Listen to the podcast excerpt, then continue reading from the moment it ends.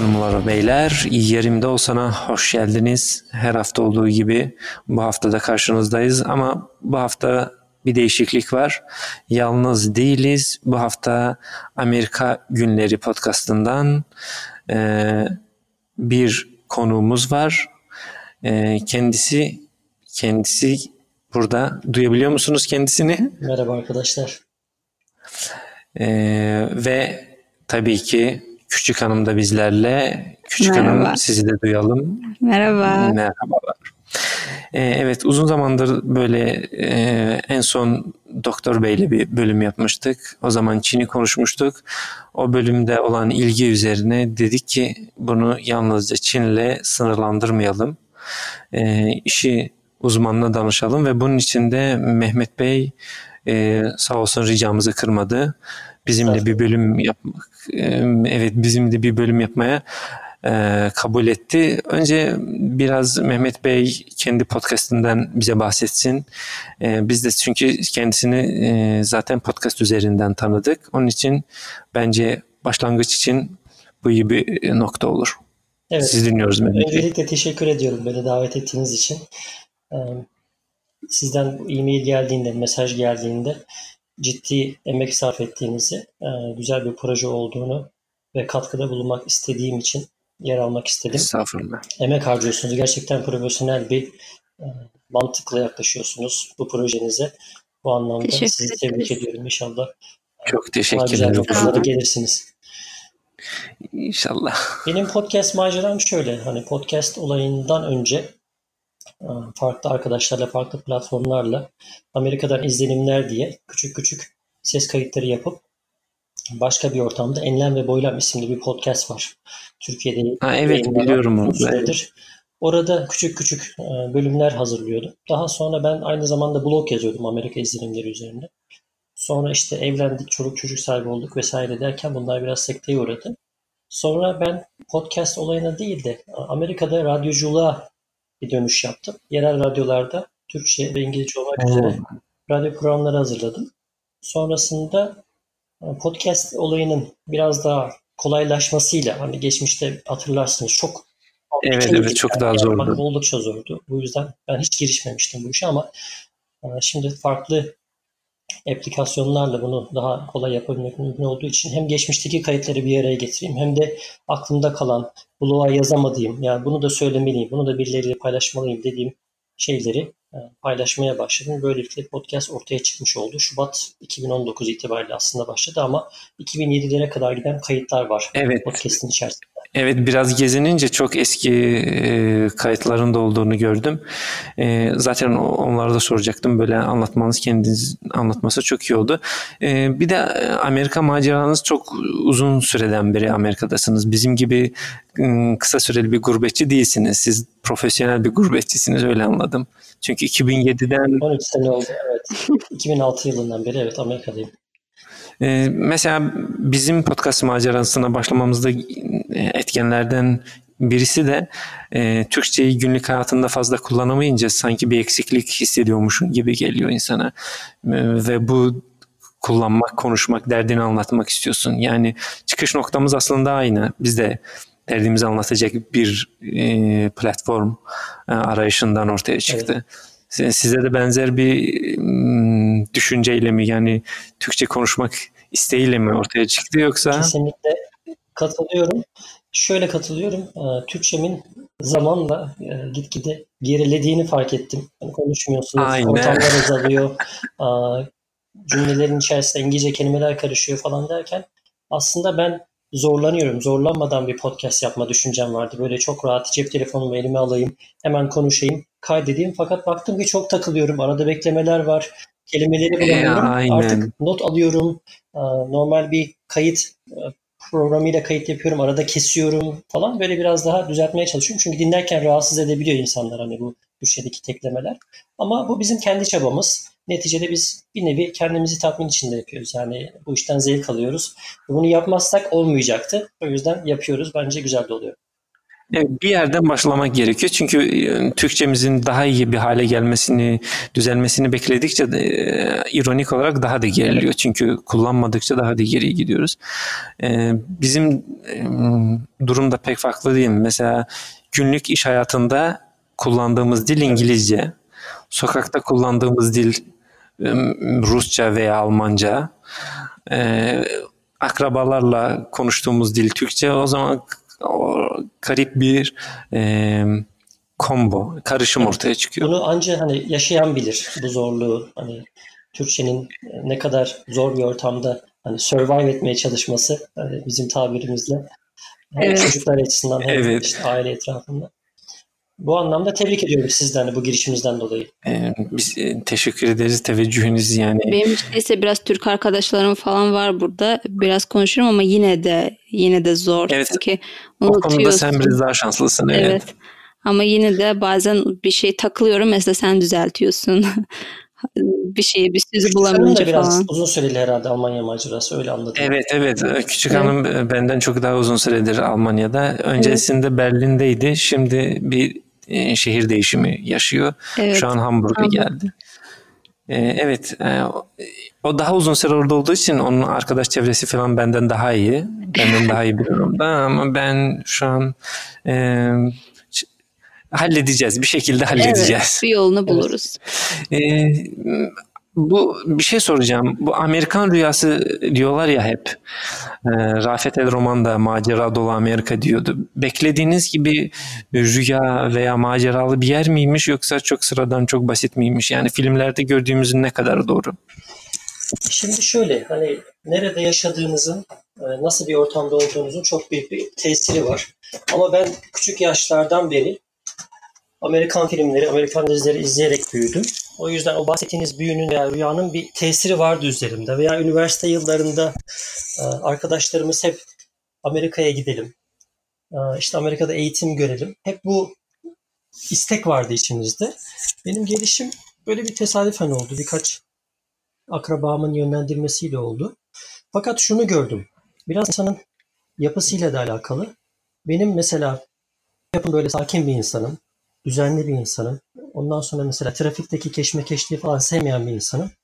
Bu yüzden işte böyle e, düzenli yaşayan, hayatını programlı yaşayan, planlı yaşayan insanlar için Amerika'da büyük ölçüde e, örtüşüyor.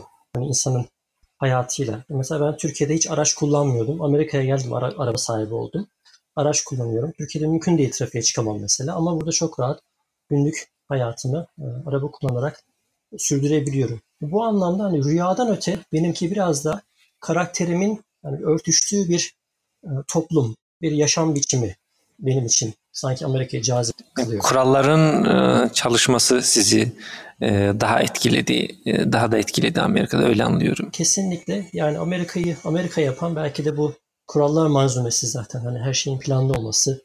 İnsanların şöyle söyleyeyim yani bir yerde bundan bahsetmiştim. Yıllık tatillerin hangi gün olacağı önümüzdeki 10 yıl boyunca hepsi tek tek gün olarak belli. Oh, oh. Hani biz her yıl Türkiye'de Kurban Bayramı 8 günlü olmalı, 9 günlü olmalı tartışması yaşarken evet. bunlar bu önümüzdeki 10 seneyi planlamışlar, kenara koymuşlar. Her şey belli yani. Yani çok fazla sürprizlere yer yok.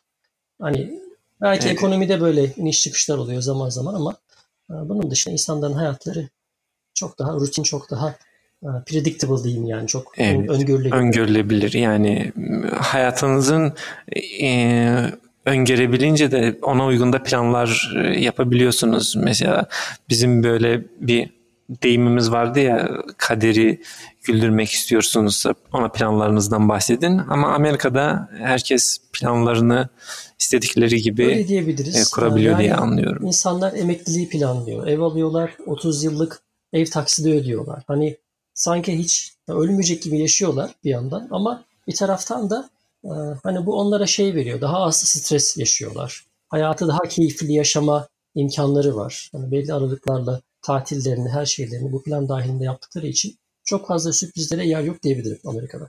Ee, anlıyorum. Bir, bir şey soracağım. Siz oraya taşındıktan sonra araba kullanmaya, araba macerasına başladığını söylediniz. Hemen evet. aklıma gelen bir soru oldu. E, duyduğumuza göre Amerika'daki toplu taşıma o kadar da iyi değil. Yani o çok evet. da kullanışlı değil. Evet. Ne kadar doğru bu bilginin?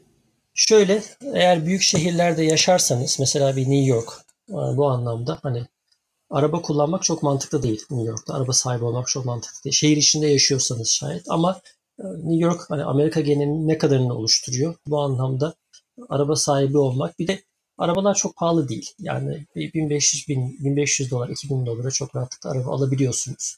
Yani bu anlamda araba almak bir dert değil. Yani ehliyet sahibi olduktan sonra, araç sürmenize herhangi bir mani olmadıktan sonra hemen herkesin arabası var diyebilirim. Ee, şimdi böyle konuşunca ben kendimi biraz garip hissettim. İki Türk, biri e, Amerika'da, biri Rusya'da, birisi e, Almanya'da biz kendi tecrübelerimizi aktarmaya çalışıyoruz.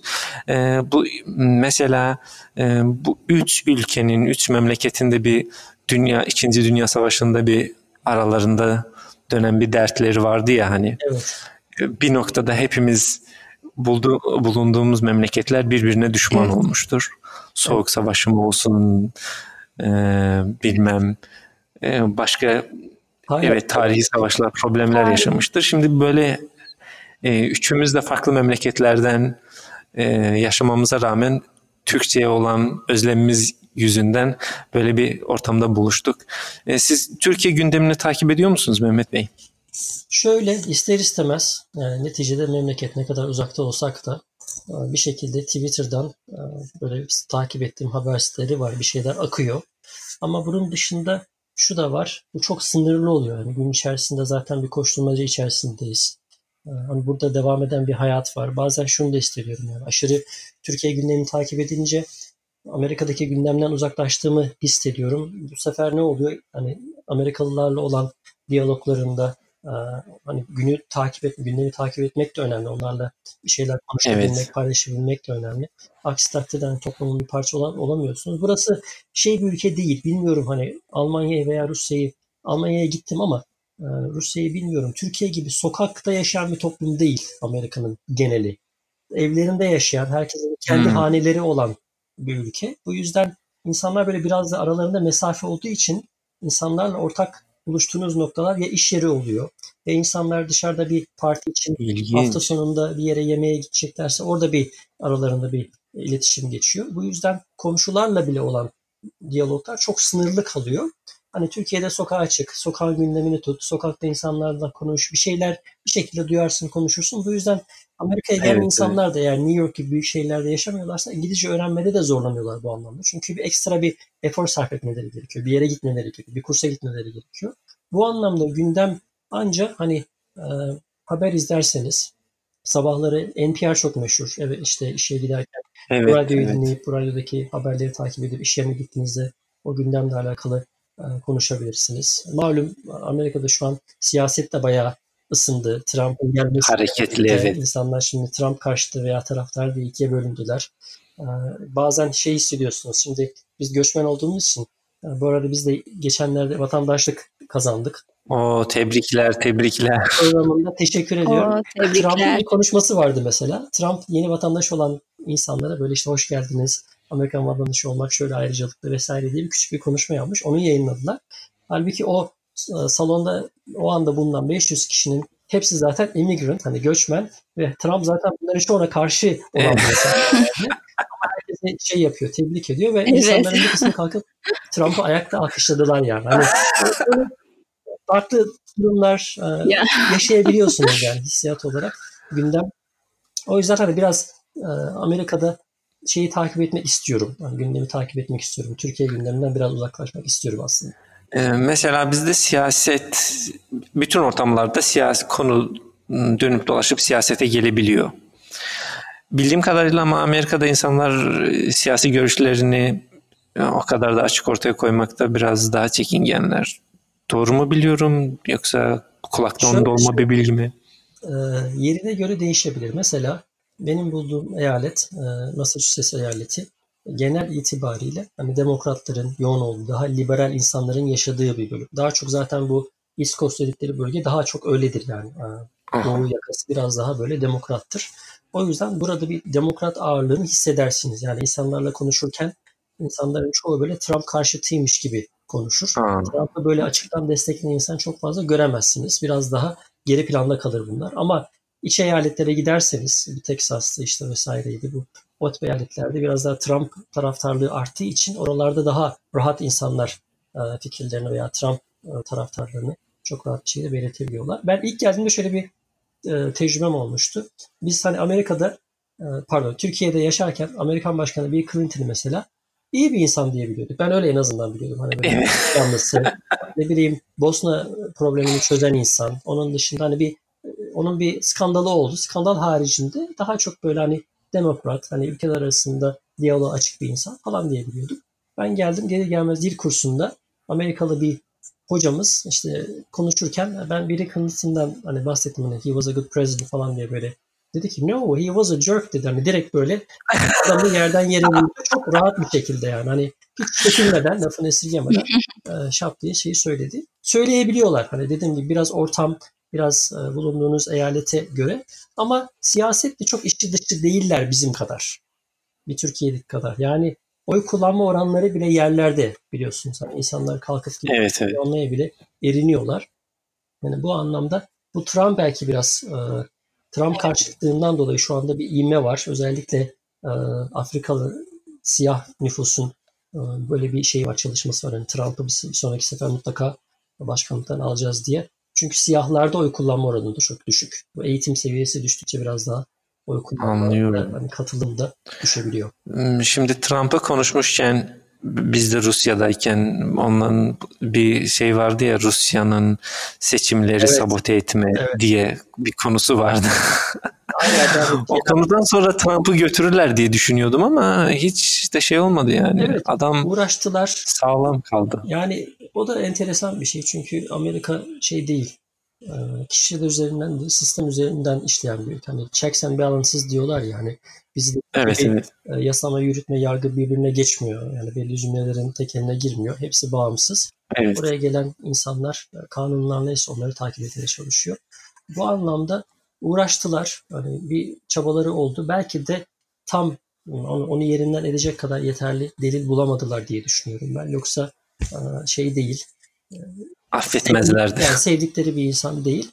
Artık umutlar bir sonraki seçime kaldı diyelim yani 2020 seçimlerinde e, kozlarını paylaşmayı düşünüyorlar demokratlar. Herhalde öyle gözüküyor. Bakalım.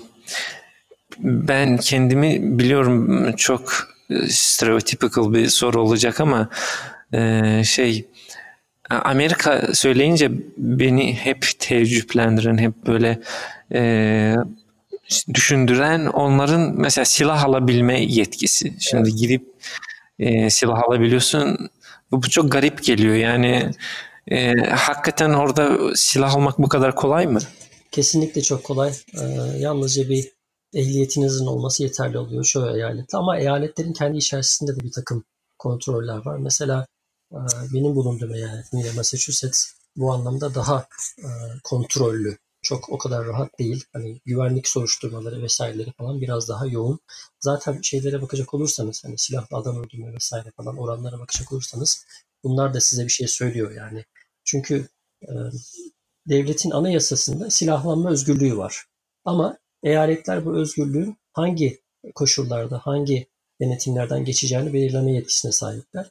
Bu anlamda bazı eyaletlerde çok rahat internetten bile yarı otomatik silahların sipariş edildiği, evine getirildiğini duyuyoruz yani insanların hani bu tip şeyler yaptığını biliyoruz. Ama onun dışında e, silahlanmanın gerçekten hani ciddi bir problem olarak görüldüğü eyaletlerde yasalar biraz daha güçlü. Anlıyorum. Siz, siz mesela hiç bir silah almayı düşündünüz mü? Çünkü ben hep e, Amerikan filmlerinde e, en havalı gelen cümleler e, şu an benim bölgemdesin, e, çıkmazsan seni Evet. vuracağım gibisinden cümleler yani Doğru. çok etkilemişti beni. Böyle, yani böyle bir ihtiyaç hiç duymadım. Yani bulunduğum yerler çok şükür hani güvenlik açısından bugüne kadar hani çok ciddi e, silaha ihtiyaç duyulacak kadar sıkıntılı bölgeler olmadı. Hani polis güvenliği ciddi anlamda sağladığı için hani zaten Amerika'da suç oranları, suç listeleri hatta mahallenizde bir e, çocuk tacizcisi yaşıyor mu yaşamıyor mu ismi ne hangi adreste oturuyor buna kadar bulabiliyorsunuz. Aa. Bunlar e, kamuyla paylaşılan Wow. public record olarak geçiyor. Bu yüzden girip küçük bir araştırma yaptığınızda hani yerleşmeyi düşündüğünüz e, kasaba veya işte şehirle alakalı bilgilere sahip oluyorsunuz. Eğer güvenliği Güvenliğinden tam emin olabiliyorsun. herhangi bir ihtiyacınız olmuyor. Bir de silah meselesi hani şöyle şeyler çok oluyor Amerika'da. Adam silah almış. Çoğu zaman hani evinde bir kutunun içerisinde de saklıyor.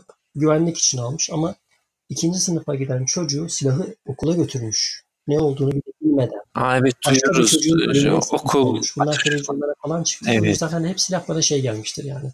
Evet. Yaklaşma, hiç dokunma. Hani güvenlik için dahi ben tercih ettiğim bir şey değil. Yani ne olur ne olmaz. Anlıyorum. Çok doğru.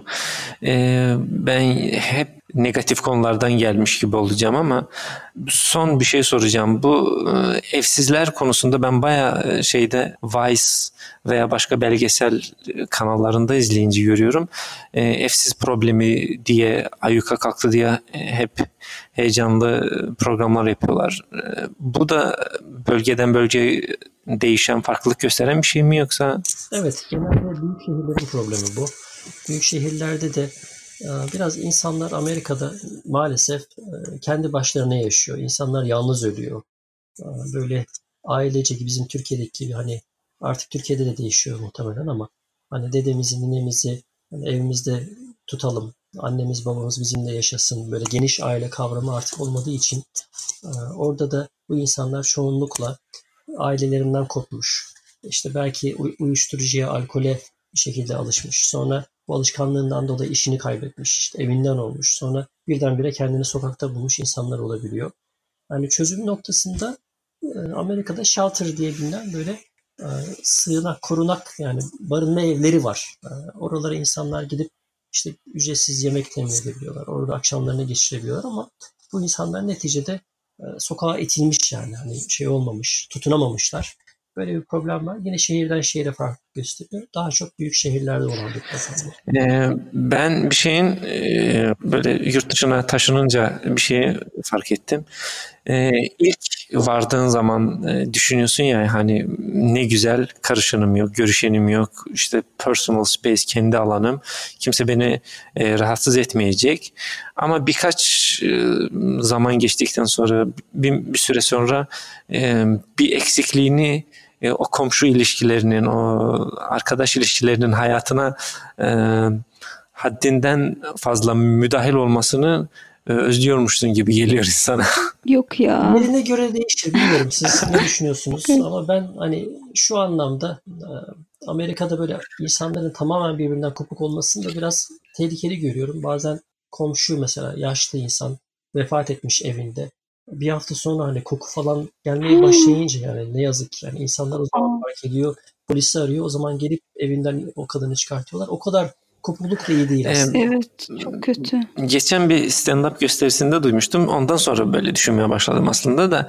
E, diyor neden e, seri katiller hep Amerika'da çıkar? Mesela Türkiye'de çıkma ihtimali yoktur. Çünkü kendi başına öyle bir odaya kapanıp da aylarca Evet. plan yapamazsın.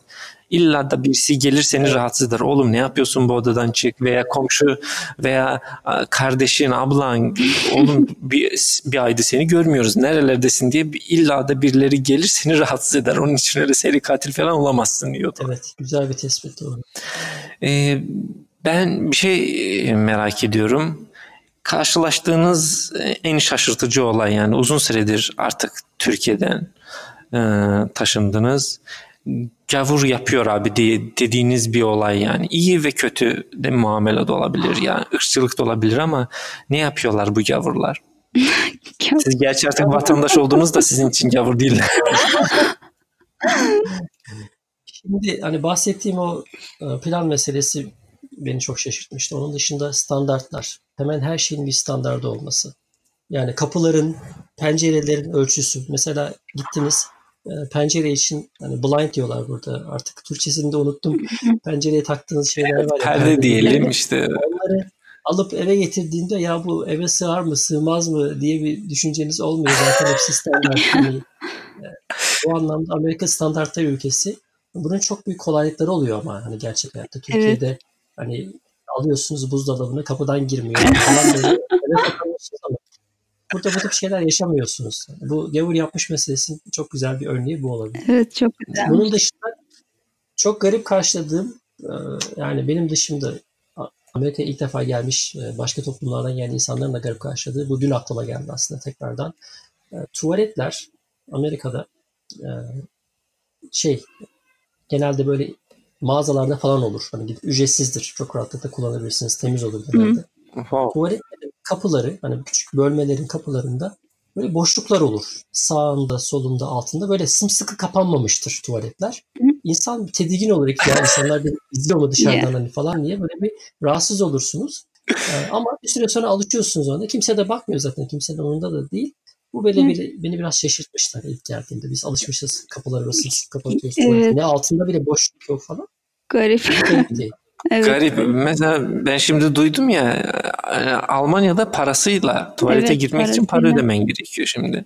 Aslında Amerika'da bedava olması, e, Amerika'nın kapitalist e, şey Almanya'nın sosyal yönümlü bir devlet olduğunu düşünürsek Zıt garip geliyor aslında. Evet.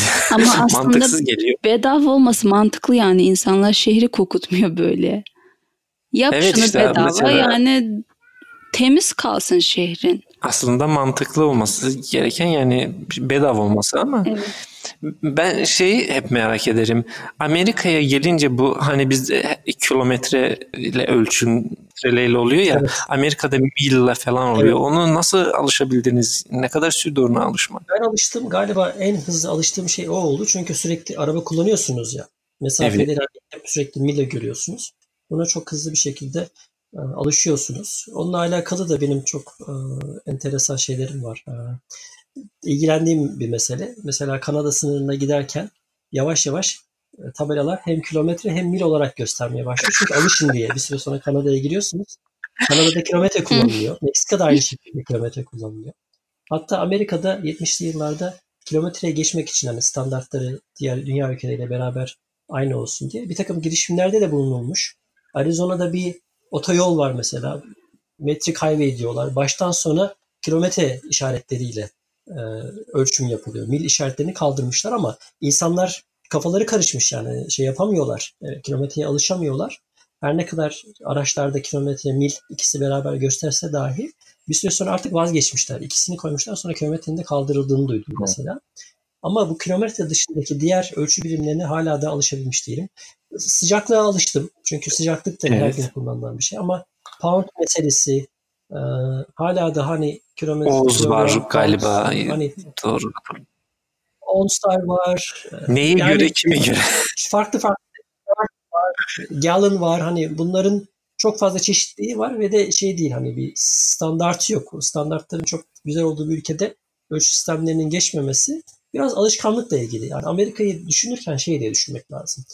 Dünyanın geri kalan kısmından tamamen bağımsız bir yer, sanki başka bir gezegen gibi düşünmek lazım. Şimdi şimdi biraz globalleşmeyle birlikte insanlar hani farklı ülkelere açılmaya başladılar ama hani kendi başlarına yaşıyorlarmış bu ülkede. Amerikan arabalarında kilometre işareti dahi, göstergesi dahi yokmuş yani. Hala da yoktur muhtemelen yani. Ben en son 2010 senesinde bir Buick marka Amerikan arabasına bindim. Kilometre göstergesi yoktu. Sadece mil vardı mesela. Hani bu anlamda insanlar farklı bir dünyada yaşıyorlar. Dünyanın geri kalanından da kopuk yaşıyorlar çünkü çok büyük bir ülke. Gündem sadece Amerikan gündemini takip etseniz dahi dünyaya sıra gelmiyor yani. O kadar büyük bir yer. E, Bu anlamda hani ölçülerin farklı olması insanları çok rahatsız etmiyor. Ee, ben bu bölümde fazla soru soracağım ama Amerika'yı ha- hakikaten gerçekten merak ettiğim için bu kadar soru soruyorum.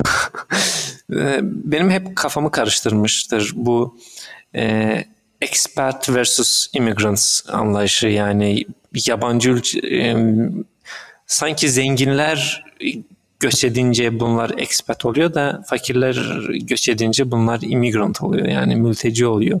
Böyle ikili bir standart olduğunu düşünüyor musunuz yoksa herkes mi im- immigrant veya herkes mi expat? Şöyle bir şey var Amerika'da. e, Amerika bir şekilde özellikle hani Meksika'dan veya Güney Amerika'dan gelen göçmenlere mahkum olmuş. Bunun sebebi de halkın e, bu refah seviyesinin, insanların yaşam standartlarının yüksek olması bir nevi bu ucuz iş gücü dediğimiz, yani herhangi bir sigortası olmadan çalışan, herhangi bir e, resmi giriş işi girişi olmayan insanların yaptığı işler. Atıyorum nedir mesela? işte evlerin önünde çimleri kestirecekler değil mi?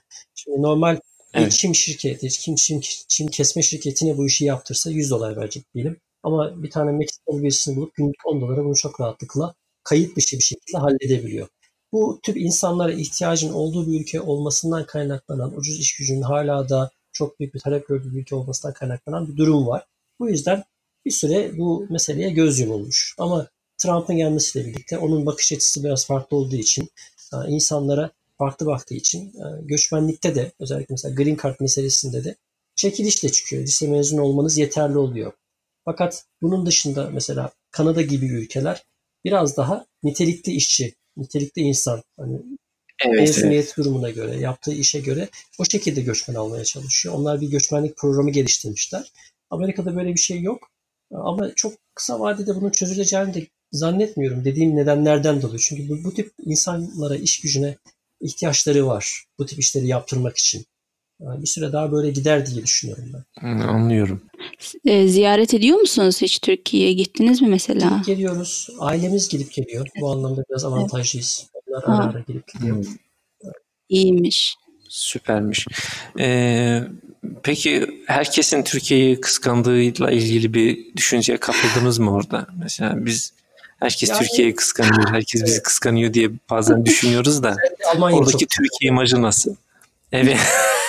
Almanya ikide bir mesela hadlerini bildirmezsen çok şey diyorlar yani.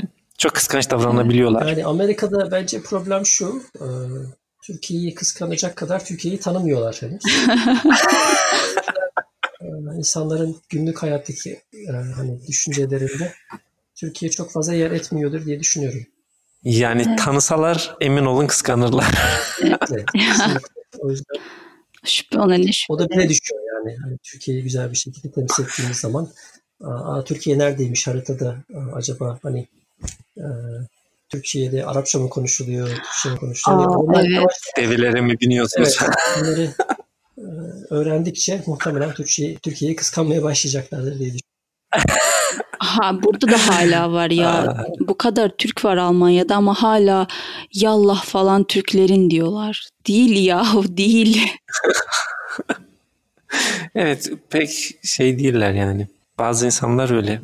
Pek fazla bilgileri Ama bu olmuyor. da dediğim gibi yani e, şimdi Amerika'yı iyi anlamak lazım. Yani Amerikan tarihi e, batıdan kopuk gelen insanların oluşturduğu fikirlerle şekillenmiş e, bir tarih, bir kültür. Dolayısıyla orada hani doğuya dair, Türkiye'ye, Türkiye'den sonrası ülkelere dair bir tek Asian dediğimiz bir Çinli meselesi var. Yani Evet. Çinlerin ciddi anlamda bir akını var bir dönem geliyorlar. Onlar da yine ucuz işçi olarak başlatılıyor çalışmaya. Ee, pek çok Çin hayatını kaybediyor işte bu e, baraj yapımlarında vesairelerde derken. Oraya dair bir e, mesela insanların bilgisi olmasını beklersiniz. Bu kadar Çinli yaşıyor ama ona dair de çok fazla bilgi yok. O da dediğim hani büyüklükten kaynaklanıyor. Amerika'nın kendi tarihi bile hani biz çok tarih olarak görmesek bile adamlar top topu yani burada 400 senelik tarih var ama bu tarihi bile e, okullarda anlatmaları, detaylı bir şekilde insanlara e, sunmaları, onun dışında coğrafyasını güzel bir şekilde insanların öğrenmesi bile büyük bir mesele yani. Hani Türkiye'ye kıyasla e, bir Türkiye bir buradaki bir eyalet nispetinde neredeyse ama öyle görmek lazım büyüklük olarak, devlet yapısı olarak. Biz geçen bir arkadaşla konuşunca o, o not etmişti. Biz e, Amerika'yı Birleşik Devletler olarak sanki bütün Amerika gibi ele alıyoruz ama orada eyaletler bile birbirinden çok fazla her eyalet bir devletmiş gibi davranabiliyor. Çok e, farklılıklar gösterebiliyor diye söylemişti. Öyle görmek lazım. Zaten şu an Avrupa Birliği'den onu yapmaya çalıştı biraz. Hani ülkeler bir araya gelip Amerika gibi bir birlik, union oluşturalım dediler ama e, Amerika bunu çok daha önceden yaptığı için, başardığı için bir arada kalabilen farklı ülkelerin olduğu e, bir birlik gibi düşünülebilir. E, Tek fark burada hani insanlar e, aynı dili konuşuyorlar. Sınırlar arasında bir şey yok. Hani eyaletler arasında geçişler çok rahat. Şu an Avrupa Birliği'nde olduğu gibi. Onun dışında bir, yine bir Amerikan üst kimliği var öyle ya da böyle. Her ne kadar sonradan ortaya çıkmış da olsa bu üst kimliği çok ciddi manada muhafaza etmeye çalışıyorlar. Ee, Bence öyle düşünmek lazım. Bir devlet gibi görmek lazım her eyalet. Çünkü her eyaletin e, bir kendi valisi var. Kendi kanunları var. Eyaletten eyalete değişen uygulamalar var. Yani bu anlamda e, şey farklılık arz ediyor yani. Bir ülke gibi düşünmeli. Evet ben ilk duyduğumda çok şaşırmıştım. e, eyaletlerin farklı kanunlarla yönetilebileceğini duyduğumda çok şaşırmıştım gerçekten. E, şey Amerikan kimliği dedik ya şimdi Amerikan kimliğinin en büyük parçalarından biri de barbekü. çok güzel yakalamışsın. Evet, e, şimdi açıklayabilir misiniz yani bizim mangaldan bu barbekünün farkı ne yani? Neden bu kadar havalı ve bizim mangal neden bu kadar e, şey yanında sönük ve rüküş kalıyor onu anlayamıyorum. Yani hepimiz mangalda et pişirmiyor muyuz yani? Aynı şey değil mi sonuçta? Yani biraz şöyle bakıyorum ben hadiseye. E, çok hani mangalla arası iyi olan birisi değilim ama hani barbekü noktasında da e, daha yeni yeni ben de e, alışmaya çalışıyorum. Amerika'da bir parti kültürü bence var. İnsanlar hafta sonu geldiğinde, cuma, cumartesi, özellikle evi olan insanlar evlerinin bahçesinde arkadaşlarının gelmesiyle birlikte hemen barbekü yapalım, işte iki tane et atalım, oradan hem bir şeyler yiyelim. Et tüketimi çok fazla, bir de et ucuz Türkiye'ye kıyasla. Hani bence bunun da çok büyük bir rolü var. Hani domuz eti olsun olmasın başka etler de ucuz. Hani zaten domuz eti hani şeye kıyasla daha yaygın bulunabiliyor ama normal bir tavuk eti, normal bir e, dana eti bunlar da ucuz. E, Türkiye'ye kıyasla çok daha rahat insanlar et tüketebiliyor.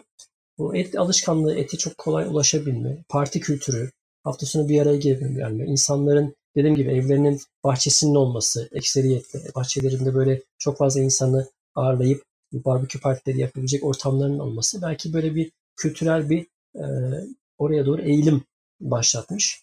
Ama kesinlikle Antep'in e, hafta sonları bilmiyorum ne kadar gittiniz mi hani böyle hatta espriler olur ya Antep'in üzerinde bir, bir, bir kocaman bir bulut dolaşır. İnsanlar çıkmıştır böyle parklarda evet, işte. yapıyorlar. Onu kesinlikle yerini tutmaz yani karşılaştırılmaz yani. yani. Anlıyorum. Önemli olan sunum diyorsunuz. Yani biz de iyi sunabilseydik, dünyaya tanıtabilseydik yani e, aslında çok da geri kalır yanımız yok diyorsunuz. Ben öyle anladım ya da anlamak istediğimi anladım. Problem yok. evet. Ee, şimdi yemekten konuşunca bir soru daha geldi aklıma. Hep söylerler Amerika e, porsiyonları çok fazla diğer e, memleketlere evet, göre çok evet. fazla büyük oluyor. Ob obezite falan da bu yüzdendir diye hep söylüyorlar. Size de böyle garip geldi mi ilk orada geldiğinizde yani? Gelmez olur mu? Tabii. Yani bu şeyde bile böyle e, Amerika'daki Türk lokantaları mesela biz hani genelde oralardan yemeye çalışıyoruz dedim veya Middle Eastern lokantaları hani etlerin hani helal olması vesairesi hassasiyeti olunca oralardan yediğiniz zaman şey oluyor. E, onlar da Amerikan sistemine alışmışlar. Onlar da büyük büyük yapıyorlar artık porsiyonları. Çünkü insanlar burada böyle beklentiye girmiş. Ama şöyle bir durum var. E, büyük bir porsiyon sipariş ettiniz geldi. Yemediğinizde yemeği atmıyorsunuz. Diyorsunuz ki bir bana bir küçük bir plastik kap verin. Onun içerisine yemeğinizi koyuyorsunuz. Evinize götürüyorsunuz. Hı. Evde yiyebiliyorsunuz. Böyle bir alışkanlık var. Güzel bir şey. Fakat porsiyonların büyük olması e, sıkıntı tabii sağlık anlamında. Biz şöyle bir şey yaşamıştık. Ben Avrupa'ya gitmiştim. E, Amerika'ya geldikten sonra Avrupa seyahatinde zannediyorum Fransa'daydı. Fransa'da kahve içeceğiz. Yani e, küçük küçük boy diye ben hani orada söyledim. Küçük böyle sanki fincan büyüklüğünde bir kahve kabında kahve koymuşlardı. Amerika'daki küçük oradakinin extra large'ına eşit. Hani bu kadar fark var arada. Sadece bir kahvede daha. Wow. Hani insanlar e, o şeye alışmışlar. Hatta Texas'ta falan everything is bigger in Texas diye de hatta böyle sloganları da var. Orada çok daha büyük. Arabalar da büyük, evler daha çok daha büyük. İnsanlar da büyük böyle hani boyuna. evet. Böyle bir şey var. Ama sağlık problemleri son dönemde özellikle dediğim gibi yani obeziteyle alakalı ciddi e, girişimlerde bulunuyor insanlar. Bunun yanında spor yapan insanlar da var. Yani Türkiye'ye kıyasla çok daha fazla koşan, spor yapan, işte jimleri dolduran insanlar görüyorsunuz. Yani bu da enteresan. Ve şey değil böyle hani e, kilo kaybetmek için değil. Küçüklüğünden beri çünkü eğitim sistemlerinde spora ciddi yer veriyorlar. İnsanlara küçüklükten itibaren bir spor müsabakasına veya bir takımına katılma imkanları da güzel olunca bir lise mesela binası üniversite kampüsü kadar büyük olabiliyor. Muhteşem. İşte Amerikan futbolu sahası, işte jimnastik için koşu bandı vesaire hani bu tip ortamlar da mümkün. biraz insanlara bırakmışlar. Yine e, bu anlamda imkanlarla ölçülü diyebilirim yani. Şimdi Amerikan futbolu dedik ya. Evet. Bildiğimiz futbolla kıyaslamadan olmaz şimdi. Sizce hangisi gerçek futbol? Yani artık uzun süredir orada yaşıyorsunuz. Yani burada Amerikan futbolu e, resmen Türkiye'deki futbolun e, muadili mi diyeceğim hani eş eş değerde yani hani o çılgınlık o ayarda var insanların e, futbol müsabakalarını izlemesi Super Bowl meselesi zaten başlı başına evet, bir evet, fenomen. Yani. Onun arkasındaki gün o pazar günü oluyor. Ertesi gün pazartesi günü hani e, iş yerindeki bayanlardan tutun da yani gencine yaşlısını herkes onu konuşuyor. Yani çok ciddi bir e, yani biraz da o e, medyanın verdiği bir şey var orada. Bu bu kadar çok etki bırakmasın insanlarda. Futbolla alakalı Amerikan futbolunun kurallarını dahi bilmiyorum inanın. Yani, ilgimi çekmedi. Kendimi şey yapamadım bir türlü alıştıramadım. Amerika'da şu anda normal bizim bildiğimiz futbol soccer olarak. Evet söylüyor. evet. Soccer ligi kuruldu. Soccer ligi de yavaş yavaş aslında büyüyor. Özellikle genç çocuklar arasında böyle küçük kasabalarda sakır kulüpleri kuruldu. Çocukları sakıra teşvik noktasında maçlar, e, praktisler. Benim oğlum da mesela sakır kulübüne gidiyor. Yazdırdım. E, şey daha fazla artmış durumda. İlgi biraz da artmış durumda eskiye kıyasla ama Amerikan futbolunun yanına dahi uğrayamaz yani şu anki haliyle dahi. E, peki Amerikan futbolunda bir başarı edinince e, bildiğim kadarıyla üniversitelerden falan burs kazanmanız da çok olası. Evet. evet. Soccer'da öyle bir şans var mı yoksa? Var var. Bu bütün spor dallarında var aslında. Hani sadece Amerikan futboluyla sınırlı değil. Ona özel değil. Başarılıysanız e, buna track diyorlar işte e, kısa mesafe koşular veya işte cross country veya işte basketbol ne olursa olsun hangi alanda başarınız varsa üniversiteler kesenin ağzını açıyorlar. Güzelmiş. Ee, yani takdir etmesini de biliyorlar. Şimdi ben e, süreye bakıyorum. E, artık 50 dakikaya yaklaşıyoruz. Sizin de fazla zamanınızı almamak adına son bir merak ettiğim bir soru var. Onu sormadan ama e, kapatmayacağım. Şimdi mesela biz size Amerika'ya misafir gelsek. Evet. Biz nereye götürürsünüz? Ne yememiz lazım? Onu yemeden bırakmam diyeceğiniz bir yer var mı? Onunla alakalı da şöyle düşünüyorum. Geçenlerde e, yine Amerikan medyasında bir haber çıktı. Her eyaletin mutlaka olmazsa olmaz veya en meşhur yiyeceği diye bir liste yapmışlar. Şimdi ben Massachusetts eyaletinde 6 seneyi doldurdum. Baktım oradaki yazılan şey e, midye miydi, e, clam'di galiba. Öyle bir yiyecek, onunla yapılan bir şey. Yani dedim ki hani hiç böyle bir yiyecek ne duydum, gördüm. Yani ne zaman meşhur oldu, ben mi burada yaşamıyorum hani acaba falan diye kendi kendime sorguladım. Her eyaletin öne çıkan bir takım şeyleri var. İşte e, bazı yerde yengeç, bazı yerde ıstakoz oluyor bu. Bazı yerde balık oluyor. Bazı yerde patates oluyor. Hani eyaletlerden eyalete ve hatta şehirlere özgü bazı şeyler de var. Böyle yiyecekler veya pasta türleri, e, tatlı türleri bunlar da değişebiliyor. Herhalde e, o anda hangi şehirde, hangi eyaletteysek belki ona göre bir konum belirlerdik diye düşünüyorum gitme noktasında. Biraz da Amerikan mutfağı dışa bağımlı bir mutfak. Özellikle İtalyan mutfağı Amerika'yı çok ciddi anlamda e, esir almış. Ondan sonra Çin mutfağı hani Chinese yemek bir kültür olmuş burada. Hani bu anlamda Amerika'nın kendine has bir mutfağı var diyemeyiz. Belli başlı yiyecekleri var ama bunlar da doğal olarak tabii neticede göçmenlerin gelip kurduğu bir ülke. Beraberlerinde onlar da kendi şeylerini, yemek kültürlerini getirmişler. Böyle diyebilirim. Gitmeden göreceğimiz bir yerde e, yine bulunduğumuz yere göre hani bir özgürlük anıtı mesela henüz benim daha gitmediğim bir yer. yani bu tip hani belli başlı yerler var ama geçen sene ne yapıp edip bir şekilde mesela Niagara şelallerine gitme fırsatım oldu. Oraya gidebildim. Yani bunun dışında Florida'ya gidebildim. Kaliforniya'ya gidemedim. Mesela gitmek isterim ama bir NASA uzay istasyonuna mesela gidebildim. Hani fırsatla alakalı, imkanla alakalı bir şey. Yani Amerika'nın hemen her yerinde gerek doğal güzellikler anlamında gerekse bu dünyaca bilinen e, meşhur e, anıtlar e, vesaireler e, anlamında ziyaret edilebilecek çok fazla şey var. Bu anlamda sıkıntı çekmeyiz diye düşünüyorum. İnşallah geliriz. Sizde de fırsat olur. Bizi dediğiniz yerlere götürürsünüz. Ben özellikle o NASA'nın e, şeyini görmek isterim. Binasını en azından bir fırlatılan bir roket mi desem, bir uydu mu desem görmek çok isterim. Biraz ilgi alakayla alakalı. Yani hangi alanda ilginiz varsa biraz o sizi oraya doğru çekiyor. Görmek istiyorsunuz. Mesela bir Harvard Üniversitesi burada yakınımızda. MIT burada yakınımızda. Hani bir ara artık çok böyle e, adiyetten oldu mu derler. Hani çok sıradanlaşmış evet. artık böyle. Her gün MIT'nin önünden geçiyorsun falan böyle. Hani bunlar çok normal geliyor bir süre sonra ama bunlar hani insanların merak ettiği, görmek istediği yerler. Her zaman bekleriz. Kapımız açık. E, görmekten. Çok teşekkür e, ederiz.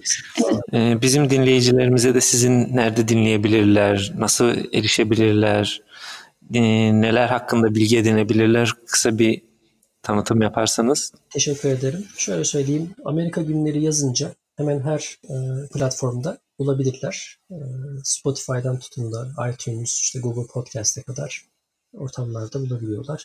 Bunun dışında ben biraz daha Amerika'ya ilgi duyan, Amerika'ya dair hani bunu da duymamıştım, Aa, bunu öğrendim, ilginç bir bilgiymiş veya Amerika'ya gelme planları yapan veya henüz yeni gelmiş Amerika'ya dair çok hızlı bir şekilde crash course gibi böyle hani intibak sürecinde hızlı bir takım bilgileri alabilecekleri bir kaynak olarak kullanabilirler diyorum.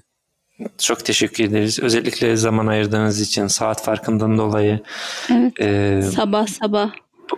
Evet sabah sabah bize bu fırsatı bu zamanı ayırdığınız için özellikle teşekkür ederiz. Evet, çok teşekkür Güzel. ederiz. Bizim için çok bilgilendirici bir bölüm oldu. Aynen. Biz... Yani benim sormaya bir şeyim kalmadı. Her şeyi anlattınız. Genellikle bizde biraz daha böyle e, o kadar da bilgilendirici bölümler olmuyor ama sayenizde evet. değişiklik evet. oldu. Genelde lay lay lom. ben teşekkür ederim. Gerçekten evet. projenizi ciddiye alıyorsunuz. Ciddi emek sarf ediyorsunuz. Çok teşekkür ederim. Çok teşekkür ederiz. Daha nice yıllara, nice Çok teşekkürler. Hep Sizi birlikte. tanıdığıma çok sevindim. Hep birlikte. Ben de çok memnun oldum tanıştığımıza. Size bol şans. Evet. Teşekkürler. Kolay gelsin size. Çok teşekkür size ederim. Küçük Hanım kapa- kama- kapanışı siz yapmak ister misiniz? Nasıl yapıyorduk? Bizi dinlemek isterseniz. Evet. Amerikan günlerinin olduğu e, Amerikan günlerin olduğu gibi bizi de Spotify'dan, evet. E, Apple Podcast'tan ve bir sürü diğer bütün podcast dinleme platformlarından dinleyebiliyorlar. Ve dinlemek diğer... isteyen de dinliyor zaten. Evet yani hiç kimseye engel olmuyoruz. Diğer bütün bilgileri de yerimdeolsan.com adresinden edinebilirsiniz. Ee, evet. Zaman ayırdığınız için teşekkür ederiz. Evet. Hoşçakalın. Hadi hoşçakalın. Bye.